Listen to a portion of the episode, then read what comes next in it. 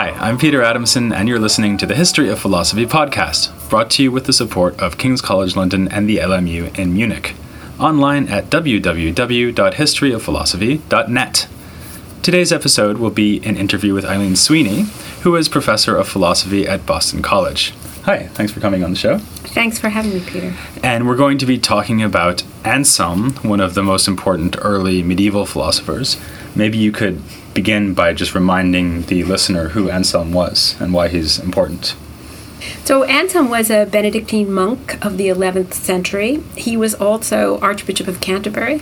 Um, he was uh, the writer of many, many important um, philosophical arguments, uh, proofs for the existence of God, accounts of free choice, um, also, an important political figure. He had at least two important tussles with the King of England trying to assert power over the church, and he went into exile twice. So he was an active person as well as a speculative thinker. You already mentioned obliquely the most famous thing about him, which is something I mentioned in the last episode, which is his famous ontological argument for the existence of God. And with Anselm, I always think that maybe more than any other thinker in the entire history of philosophy, he's someone who's reduced to just one argument, and it's really only a page or two. Right. It's not true. even a long argument. And so there's an obvious worry that this is being ripped out of the context in which he offered the argument. And in fact, this context is something you've done work on and written a book about. So, could you tell us something about that context? What was he trying to achieve in his philosophical works? And, in fact, which kinds of works did he write, and what's the sort of flavor of them? Anselm's works cover a huge range from what we would think of as works in spirituality, prayers, and meditations, to works that seem purely philosophical, really in our sense, that are composed of very tight, uh, logical arguments that can even be formalized according to modern rules.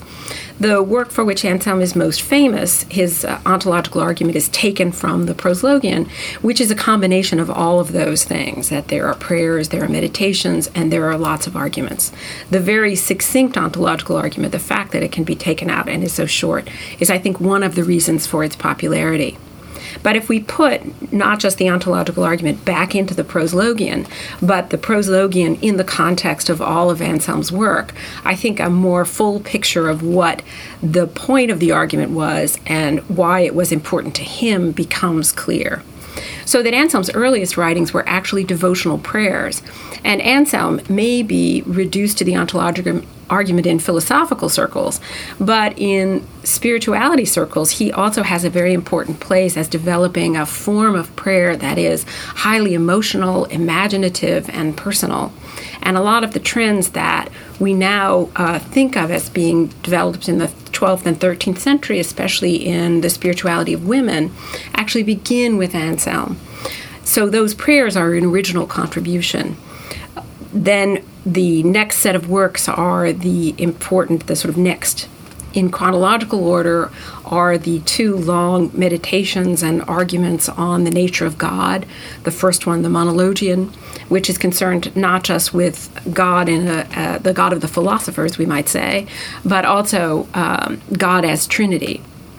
And the Proslogion, which covers that same ground. There are also a set of works, a trilogy of dialogues, which I think are some of the most interesting of Anselm's works on uh, truth and free choice and sin.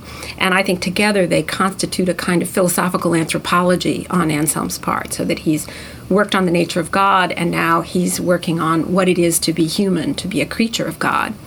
And then there are a set of works I put together uh, that I think of as going together on the incarnation. Anselm is also reduced to one of his arguments in the discipline of theology. He's, he wrote a book called Cur Deus Homo Why God Became Man. And Anselm is known, mostly infamously, for, for giving an argument about why it is that God became man um, that, that describes. Um, Jesus as paying a kind of debt back to God for having been dishonored. And this argument has been criticized for having a giving God the kind of construction of being a feudal lord, and also for putting, some have argued, a kind of violence at the center of the story of salvation. I think that's not quite what Anselm was up to, but it does show the degree to which he was willing to try to submit to reason uh, deep and hard questions about why it is that this all powerful, all good God that Anselm thought God was would become human in this particular form and um, uh, suffer and be killed. How innovative is it that he combines the devotional material, for example, prayers, with more discursive philosophical material? I mean, I think about possible precursors in, say, Boethius. So Boethius's Consolation of Philosophy has these poems and then the dialogue sections with Lady Philosophy. Augustine obviously has very complicated literary constructions in his work, and Anselm's taking his cue from Augustine in a lot of respects. But are there other early medieval authors who write works like the Monologion and the Proslogion, for example? While I can't think of anybody important between Boethius and Anselm, I do think it's important to know that from from Augustine to Boethius to Anselm and even after Anselm, there is a much greater sort of interdisciplinary tradition in the sense that people who wrote speculative philosophical texts were engaged theologians and also wrote literary works of various kinds, whether they were prayers or poems.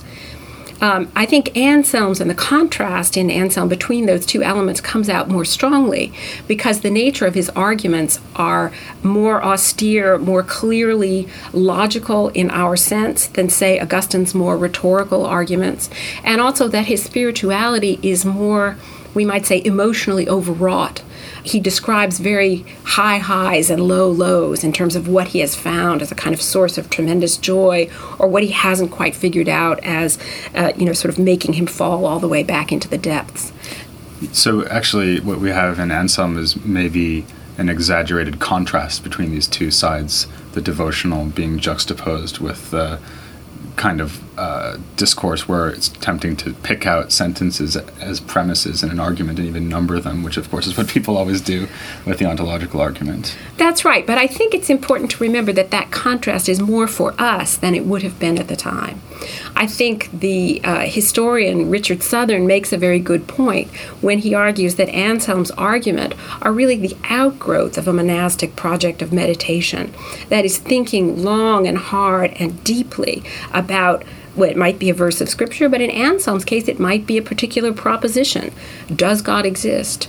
Uh, is God good? What does it mean for God to be just? And so the the long thoughtfulness on that has emotional consequences in terms of what I can know, what I desire to know, what I can't quite reach, but also intellectual ones because he really is engaging reason to further the project of the desire of faith, not as something that is opposed to it obviously then a kind of objective in any global interpretation of Anselm would be to bring together these two sides of his authorship. And you've just indicated one direction for doing that because you could think that, as it were, his mental life is expressed in both the prayers and the arguments, let's say. But do you think that in addition to that, there's something that a philosophical reader will miss out on if, as I would imagine a lot of philosophical readers do, they just skip over the prayers or if they just jump to the kind of argument bits. I mean, maybe not only the ontological argument. I mean, obviously, you should read more than that.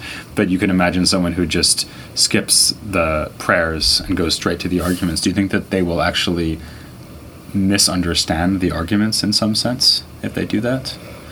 I think I think they will miss something important about the arguments because the there is I think a sense in which Anselm's arguments can be thought of as successful. That is, not everyone will say they're perfectly valid, but that they're strong philosophical arguments which are uh, respectable enough to make people want to engage with them as arguments in that way.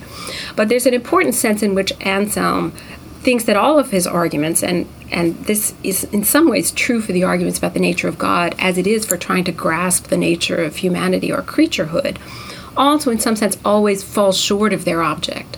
And so that sense of the what it is that the possibility what the possibilities are for reason to do for us to take us toward what it is that we desire to understand for anselm always has that sort of double edge to it and i think we'll misunderstand we will think that he thought he accomplished more than he thought he could that the the, the, the thing was proved and he's done um, or we will think that it's all just a kind of um, uh, a kind of poetic sort of reflection on the unknowableness of God.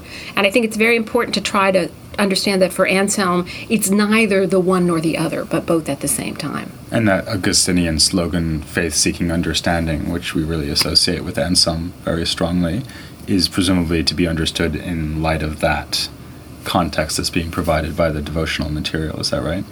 I think that's right. And I think that for me, one of the most important things about that faith seeking understanding slogan is that the it's the expression of the of the ing part of the seeking. That is, it's the desire to move from what Anselm believes and wants deeply to understand. So he wants to make fully present or more present to his understanding so that he can grasp it more clearly, love God more, uh, orient his whole life toward God in, uh, in a more important and significant way through that process of understanding.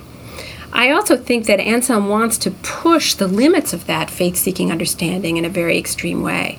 That is, that he tries very hard to begin his arguments by assuming as little as possible, if you will, in terms of the proposition. When he starts with God as that than which none greater can be conceived, that concept is in a way, completely empty. There's no content to it. He hasn't told us anything in particular. He has assumed no particular character of God, but assumed simply a kind of stretch of the understanding towards what we can possibly understand. And that that sort of notion that he wants so badly to understand what he believes, that he is willing to take it back to the very beginning, to the most bare bones, in order to make that stretch as long as possible and with as much direction and fervor as possible. Okay, in that case, it sounds like when he says, I'm doing faith seeking understanding here, faith doesn't mean here are some propositions I'm helping myself to and assuming them to be true. Obviously, he doesn't assume that God exists right. before the ontological argument starts. I guess that some people sometimes think there's something fishy about assuming that God is that than which nothing greater can be conceived but it sounds like you don't think that anything substantive is being assumed there. So that's it's not like that's the faith component, and then the argument is the understanding component. It's more like the faith component is the entire conception of the project as a spiritual journey towards God. No, I think that's very well said. I think that is what the faith component is. It's the nature of the entire project. Now, it's true that some of us might say, well, look, you can't just assume this notion of that than which none greater can be conceived. But I think that for Anselm, that is a kind of basic rational conception of what God would be if there were one worthy of the name. Uh, and he sees that in sources as distinct as Seneca and the Psalms and so forth, that it comes from various sources. But I think he thinks of it as fairly basic, fairly formal, about the minimum idea you can start from that doesn't actually assume anything about particular content or about uh, the existence of something that corresponds with that particular content. You said before that Anselm doesn't think that we can use reason to know God fully. And that makes me wonder what the purpose of an argument like the ontological argument would be, or even more generally, all the arguments he offers mm-hmm. in his philosophical works. Because uh, presumably he doesn't think that the ordinary believer who hasn't read his works or other philosophical works is lacking faith, because he starts with faith. So, isn't there, in a way, almost an objection one could make to Anselm here? Like, you're not providing us with anything we needed. You're just kind of going on through these rational arguments to uh, supposedly get us closer to God, but you can't. You admit that God can't be grasped with reason anyway. So mm. I guess maybe one way of asking the question is why not stick with faith? Well, it's never really possible to stick with faith. I mean, Augustine figured that out. Because as soon as I articulate what it is that I believe, I've already engaged reason in the process. So that there already is in some kind of some kind of statement some set of commitments there is already something some content there that is being understood or assumed to be understood in some way.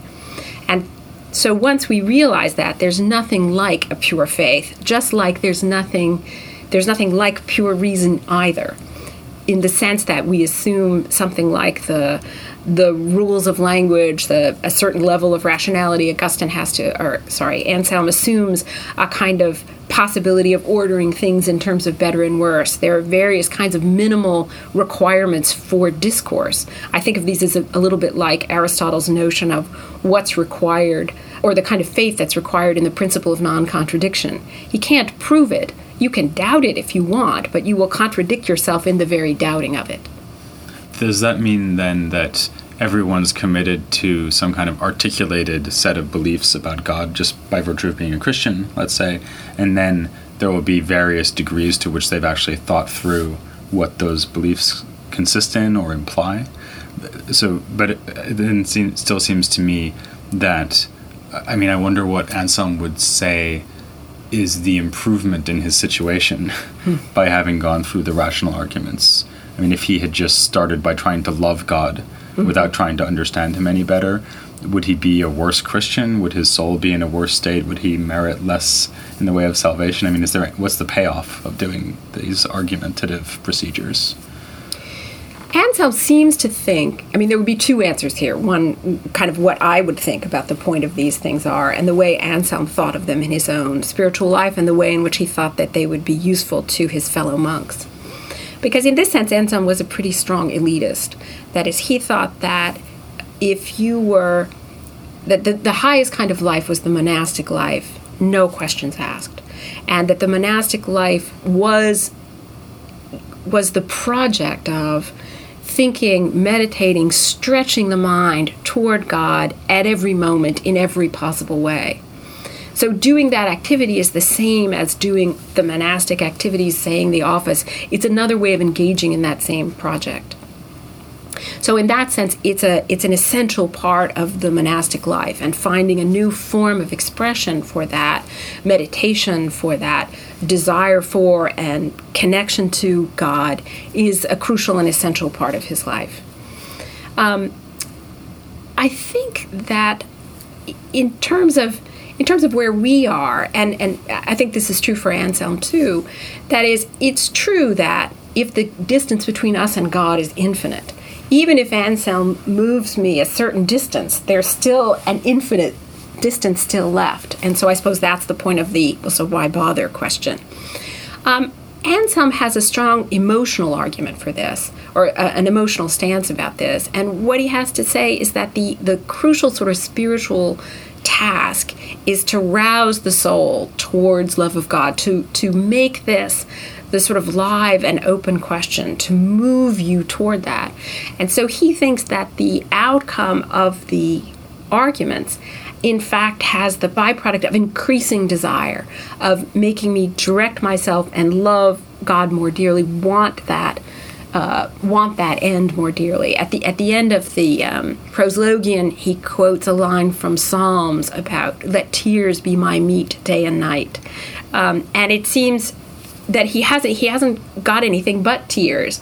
But the tears are are the substance. That is the greater and greater desire the greater and greater movement toward that toward God with greater and greater desire and understanding. That is the spiritual project of the monastic life. Something I think is interesting there is that, on the one hand, you make it sound like this is something that Anselm is doing for himself as an expression of his own desire to reach God. But on the other hand, there's an audience, and the audience is fellow monks.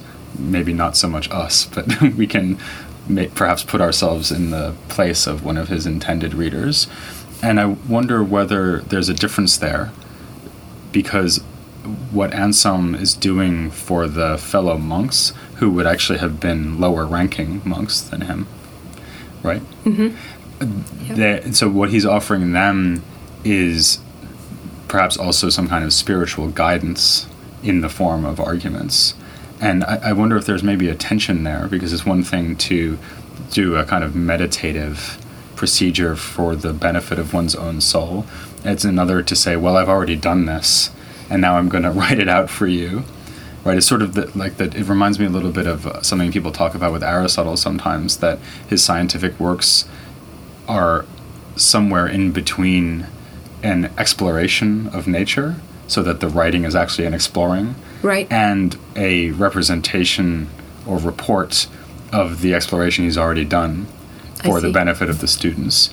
And I wonder which of those you think Anselm is doing. Is it more like he's he's exploring and trying to reach God as he writes, or is it more like that's happened off the page and he's handing you a text that tells you what happened? I, think it's somewhere between those two. You know, he tells a story in the preface of the Proslogion about how he he struggled and struggled to come up with this argument. I don't know if you know the preface, and he says, and he and then he he couldn't get it. He couldn't get it, and then it came to him almost involuntarily, and then he wrote it down, and the text disappeared, and he had to write it again. So there's this sense of him participating in this process and wanting to give the reader a sense that they are participating in the process of Anselm's seeking. It's not a closed operation. The other thing is, he wrote an interesting preface to his prayers where he invites the reader to meditate on them in different pieces slowly to, to participate in the process rather to read rather than to read them as objective finished works as a kind of observer it's clear that he wants us to experience and participate in the process along with him i'm wondering what lessons we should take from all this as we go forward and read other works of medieval philosophy i mean coming down the pipe we've got high scholasticism a little closer to what I'll be covering soon, we've got uh, works by people like Abelard and other logicians uh, in his uh, time period, which really are very oriented towards rigorous argument. And I mean, if you think about, say, Aquinas picking up the, the Summa or a text like that, it's really just argument, argument, argument. And you don't get this juxtaposition of devotional literature with discursive, rational uh, persuasion the way that Anselm does. And I'm wondering whether you think Anselm is just uh, atypical among medieval philosophers in this respect, or whether there's a more general lesson that we need to take from this and bear in mind as we go on through the subsequent centuries. Um, I think there's there's some of both of those aspects. That is, that Anselm either stands at the end of an era in a monastic tradition where these kinds of speculative explorations really fit within a monastic spiritual context, and that they are they they fit pretty seamlessly into that context. Uh, and it's clear that, say, by the time we're getting to Abelard, that that unity of form that Anselm can do the same, all of that stuff within the same form doesn't happen by the time we get to Abelard. That is, he writes fairly polemical. Uh, theological treatises, but there are also hymns and poetry that, that Abelard writes, but there's a little more separation between those genres. On the other hand, depending on the thinker, I think that we do have to be a little more attuned to the aspects of spirituality that are there, even, I would say, in something like the Summa Theologiae. That is, I think that Aquinas' rhetorical structuring of those questions, his placement of scriptural quotes in certain kinds of ways, do have a kind of spiritual resonance to them uh, that maybe we don't catch anymore because we're thinking of them as proof texts or something else. That is, I don't want to launch into an account of Aquinas now, but but I think there are elements in at least some of the authors going forward. It becomes more difficult by the time, or less less likely that you'll find this sort of thing by the time we reach a more thorough division between the arts faculty and the theological faculty. But it comes back in someone like Bonaventure, who writes his commentaries on. Uh, on Peter Lombard, but also writes works that have much more of this kind of mixed feel that would be at home on a shelf next to some of Anselm's works. Right.